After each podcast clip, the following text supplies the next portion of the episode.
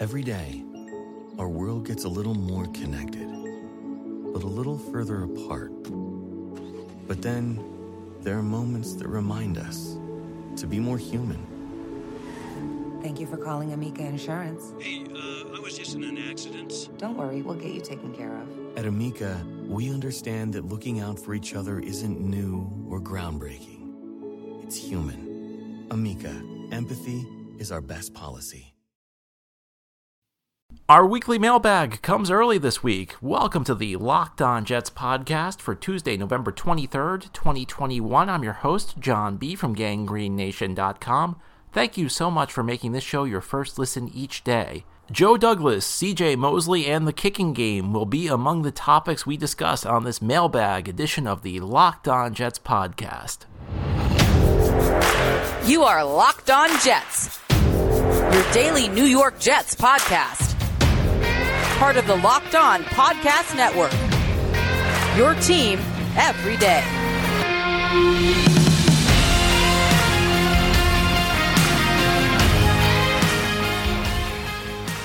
I hope your week is off to a good beginning. If you're traveling out there, please stay safe.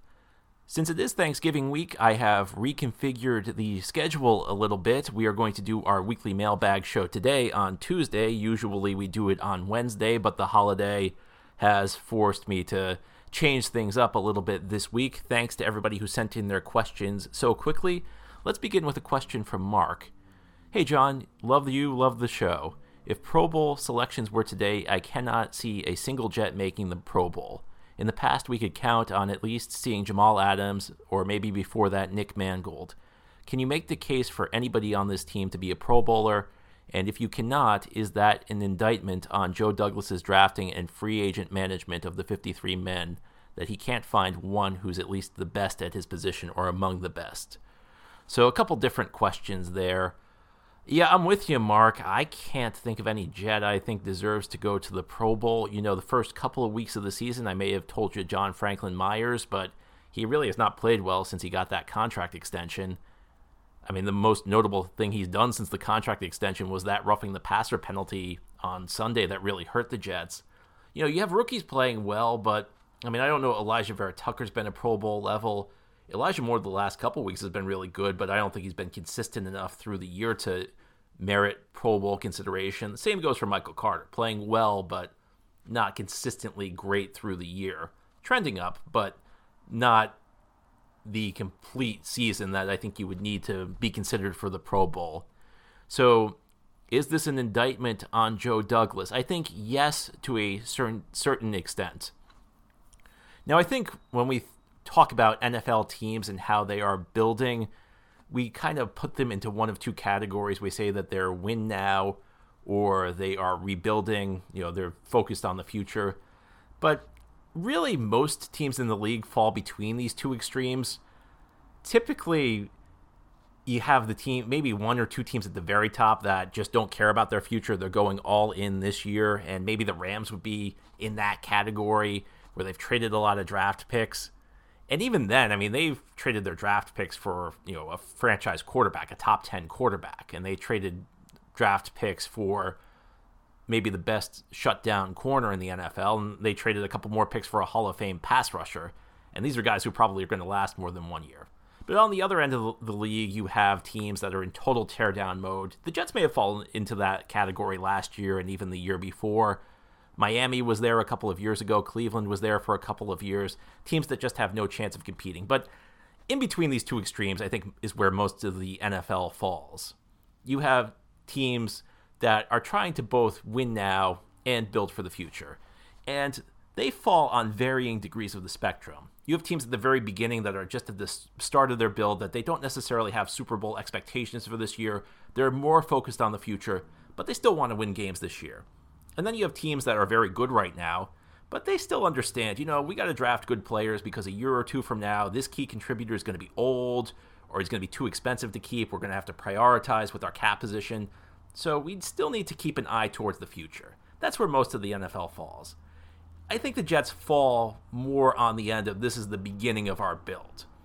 So you can't say that this should be a Super Bowl team right now. You cannot get on Joe Douglas for that. But I think to a certain extent, the fact that you don't have any Pro Bowlers here in what's really year two for Joe Douglas. I hear people say year three. Well, 2019 was Mike McCagnin's team. Mike McCagnin handled free agency in the draft that year. So Joe Douglas's first offseason was really last year. And that offseason was really kind of a teardown offseason. The Jets were not very aggressive in free agency. Connor McGovern really got the only deal that was even moderate money. This year, the Jets were much more aggressive in free agency. Jets spent big in free agency this year. And the fact that we're two draft classes in for Joe Douglas and we don't have a Pro Bowl player and we've spent all this money in free agency this year. Now, some bad luck, of course. Carl Lawson getting hurt certainly did not help anything. But I think ultimately, I think Joe Douglas has to take a little bit of a hit. But again, we're at the beginning of this process, so I don't think it's a complete hit. I don't think it's necessarily the devastating blow it would be 2 years from now because, again, we're at the beginning of the build. We're at the beginning of the process where you want to win games. Listen, we're past the point where you can just say record means nothing. But we're still at the point where record is not everything. Now, a year from now, we're going to be even closer. We're going to be further into this build. And especially with all of the draft picks the Jets have this year, this team needs to be a lot better next year. And 2 years from now, I don't see any excuse for this to not be a playoff team. And if it's not a playoff team, I think it's going to be goodbye, Joe, and we're going to be looking for a new GM once again. So I think to a certain extent you can get on Joe Douglas with the understanding that we're not really at a point where the team is completely built. Would you like to see a couple Pro Bowlers here? Absolutely. Is it necessarily an indication that we're 100% going in the wrong direction? No, because the team is not completely built yet. And some of the players you hope will be Pro Bowlers in the future, maybe a Vera Tucker, maybe a Carter, maybe an Elijah Moore. These are guys who are still very young and could develop into Pro Bowlers. So I think there's some middle ground here. I don't think you can just totally absolve Joe Douglas. I think too frequently in the NFL, rebuilding is used as a blanket excuse for not performing. I don't think you could do that in this case. I do, however, think there is a degree of nuance here because they're so still early in the build that even though Joe Douglas takes a hit, it's not necessarily a hit that says, you know what, we got to make a change. This is a complete failure. I have no faith in this guy going forward. I think you have to fall somewhere in the middle. At least that's what I do. Our next question. On Monday's podcast, you seemed very animated about Joe Douglas not finding a kicker. This does not seem to be exclusively a Jets issue. Around the league, the quality of kicking is low. Prater was atrocious for the Cardinals on Sunday. Crosby's a liability. Myers isn't the kicker he used to be. There are currently 8 teams converting field goals at a sub-80% rate. I don't believe this is a JD problem as much as it's a football problem. There's a major shortage of adequate quick kickers. Well, I disagree with you because of one stat you just gave. 8 kickers are below 80% on field goals. 8. 32 teams in the NFL, 8 teams below 80%. So 3/4 of the league can find a guy to kick the ball between the uprights more than 80% of the time accurately. That's a Joe Douglas problem. You're in the bottom quarter of the league. And beyond that, when you look at those teams that are having issues with field goals, they have kickers who are capable of being effective. They're just having down years. It's one thing to have a kicker who's competent, who's having a down year. It's another to just bring in kickers who stink. And that's what Joe Douglas has been doing. Joe Douglas has been so obsessed with finding the big leg that he doesn't care if the ball goes between the uprights. And that's the important thing. And part of the reason I was animated is the whole reason you brought in Matt Amendola is that you say, and essentially nobody ever said this, but you can kind of read between the lines of the type of kicker Amendola is. All right, fine, maybe we'll miss some shorter kicks, but he's going to be money on the 55-yarder, on the really long kick. Well, he wasn't money. He missed it. So your entire theory behind this thing just went down. And I can give you another stat. I looked this up yesterday. There are 6 kickers in the NFL right now who have a higher than 88% rating on field goals this year who were signed after training camp began. And this is the thing that drives me crazy. This is the reason I got so animated. Building a complete team is very difficult. Building a complete offensive line is difficult. Finding playmakers is difficult. Finding a shutdown corner is difficult. These things take time. You can't expect the Jets to be a playoff team this year based on what Joe Douglas inherited. There needs to be some building. It takes time to build. Finding a kicker is the easiest thing in the NFL to do. I mean, I don't think there's any argument. The best argument against it is that one quarter of the NFL has a field goal conversion ratio under 80%. Jets were in the bottom quarter of the NFL. That's bad. You got to be able to find a kicker. That should be the easiest thing a GM does. 6 teams have done it this year. 6 teams have signed a kicker since training camp began who are making more than 88% of their kicks. Why can't Joe Douglas, after 3 years, find anybody who's remotely competent? It'd be one thing if you had a kicker who did well last year, who kind of fell back this year. It's okay. Okay, fine. We found a decent kicker. He's having a down year. And that's the difference. The teams that are struggling have kickers who are decent kickers who have a down year. Joe Douglas brings in guys who can't kick in the NFL. It should be the easiest thing to do. And that's why I get so animated. I get animated when you can't even do the easy thing. Building an NFL team is hard enough. I mean, building the NFL team requires you hitting a bunch of three-pointers, essentially. You got to be able to hit the layups. Finding a kicker is a layup. Now ahead, we will turn our attention to CJ Mosley on this Mailbag Tuesday edition of the Locked On Jets podcast. Thanks again for making Locked On Jets your first listen each day. We continue on this special Holiday Week Tuesday Mailbag show. Our next question. Hi, John. I was rewatching the game film from the Miami game. And one thing that stood out to me that I did not expect was how badly CJ Mosley played. Apart from the obvious blown coverage on the Gaskin touchdown, Mosley was extremely slow to make reads, often filling the wrong gap or getting overpowered by offensive linemen. Am I alone in thinking this, or has Mosley's play significantly dropped off as the Jets' defense has regressed? If he has regressed, how do you think the Jets should address the linebacker position in the offseason?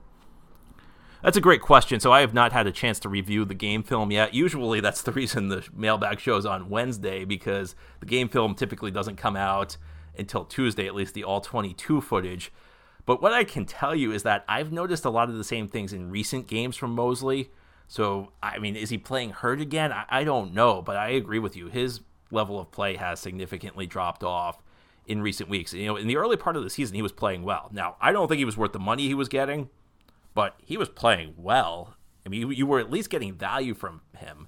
And that's a big difference. It's a big difference to say, you know what, this guy's not worth what he's getting, but he's at least giving me something positive. And, he was really a big part of that defense when they were playing not great, but at the early stage of the season, they were at least playing credible football for stretches.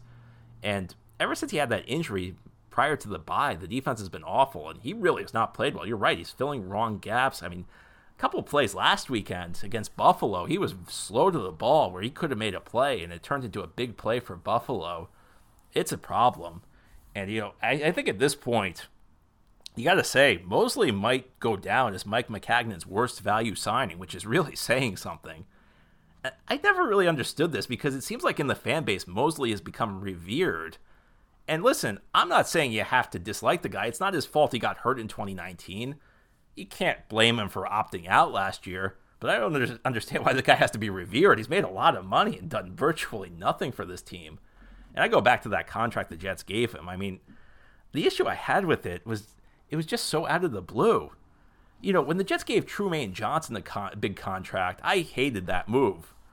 But I at least understood why they did it. They needed a corner, and there was no shutdown corner available. Trumaine Johnson was kind of what happens when you want there to be a shutdown corner available, but there isn't, and you just pretend that there is one.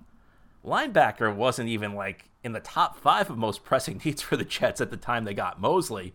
They weren't really running a linebacker-dependent system, and they gave him this enormous contract, what was at the time a deal that made him one of the top-paid defenders in the NFL. I just don't get it. Now the Jets are running a pretty linebacker-dependent system. It's a pretty important piece of this defense, whereas it really wasn't as important in Greg Williams' defense. In fact, I can tell you that because Mosley was not in the lineup the 2 years of Greg Williams. And while the defense had issues at times, and while the linebacker play wasn't spectacular, Neville Hewitt especially got exposed in coverage, but they kind of got by with it. I don't think it was really that big of a problem for that defense. Now it's a problem because linebackers are really important in the Robert Saleh defense. I mean, I think they got to look this offseason. I think they got to do something big to address this. I don't know whether that's a free agent signing. I don't know whether that's a move in the draft. See, there are certain positions where I feel like there's a specific avenue you have to take. Like tight end, I think, has to be done in free agency. because it's just really difficult to transition to the NFL.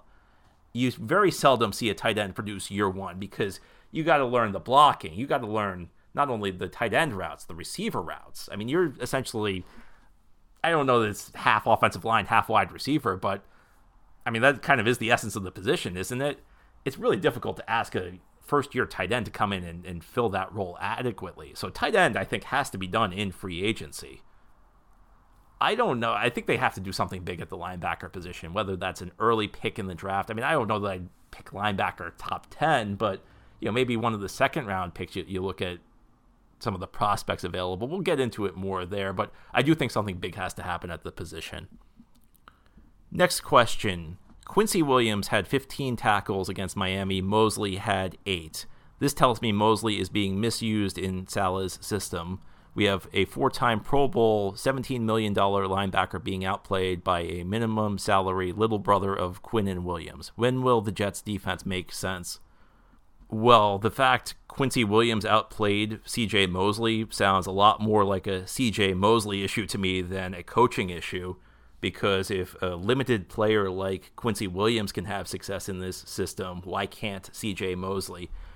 Now, I don't know that Mosley's a great fit for this system. It's maybe the classic square peg in a round hole, because he's being asked to play a different role than he did in Baltimore. You know, there was plenty of publicity about the weight he was asked to drop this offseason.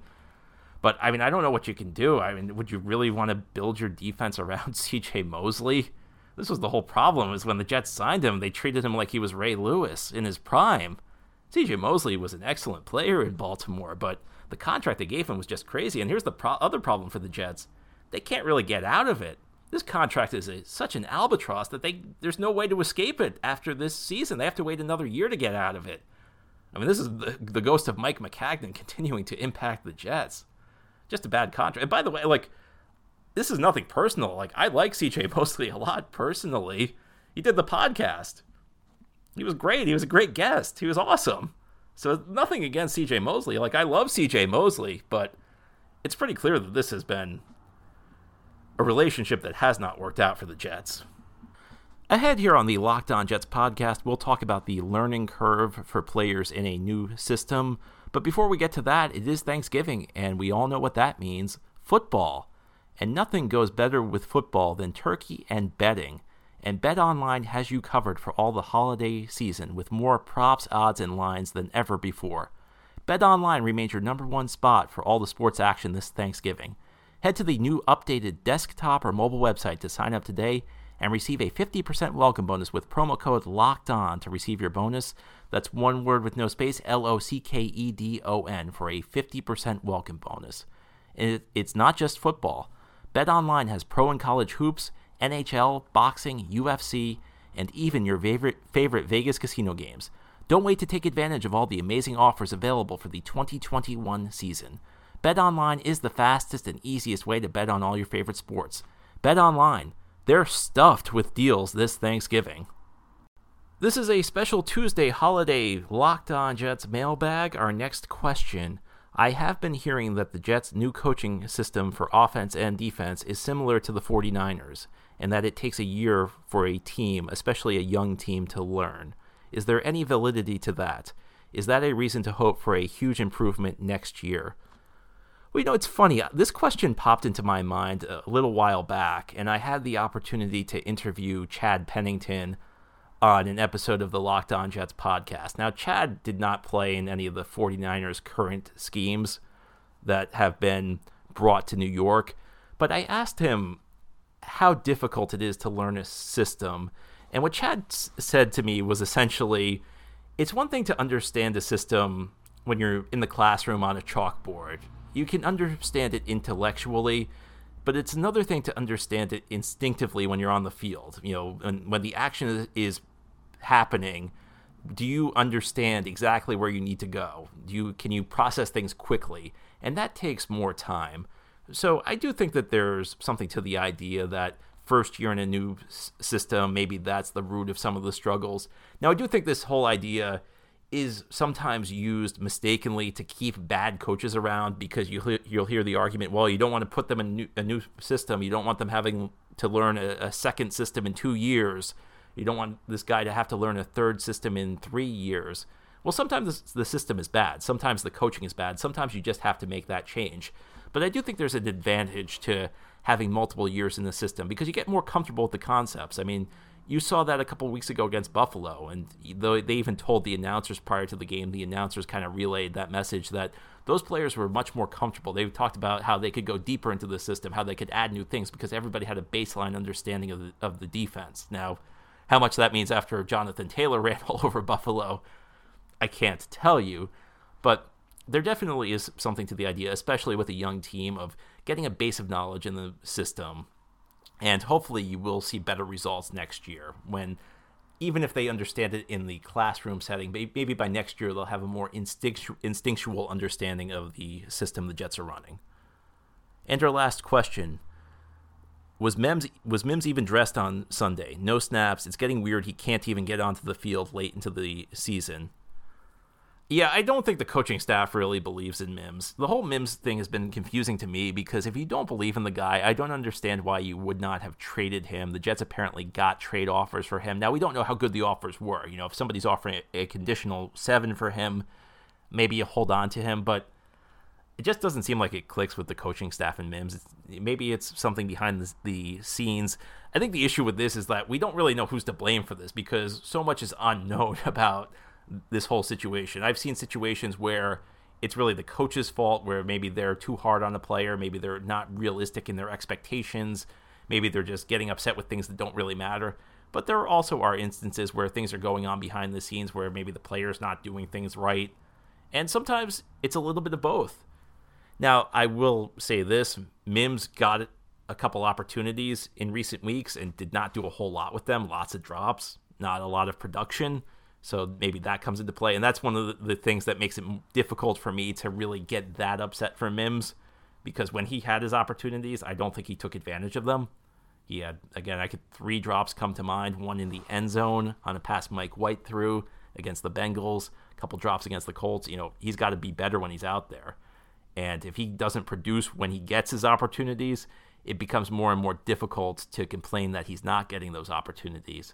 And beyond that, I mean, Elijah Moore really flashing. I mean, you're getting to a point where it's difficult to take one of these receivers off the field for Mims. You got Elijah Moore playing really well. Corey Davis, look, I know Corey Davis gets a lot of criticism. Corey Davis is a good receiver. Corey Davis, in spite of his mistakes this year, has been a pretty productive player for the Jets. And you have Jamison Crowder, the reliable guy from the slot. So difficult to find where Mims gets playing time. And again, to be fair, he got his opportunities the last couple of weeks and did not take advantage of them. But, you know, it seems like something's going to have to give this offseason, because I don't see how you bring Mims back unless you're going to play him. I mean, that's just me. It seems like they don't want to play him, but they don't want to deal him either. So I don't know what's going on here. We'll find out more, presumably, in the weeks ahead. Anyway, that's all for our show today. Thank you for listening. This has been the Locked On Jets podcast, part of the Locked On Podcast Network. As always, if you enjoy the show, subscribe to it and leave it a good review. I hope you have a great Tuesday, everybody. Again, be safe if you're traveling out there, and I'll talk to you again tomorrow.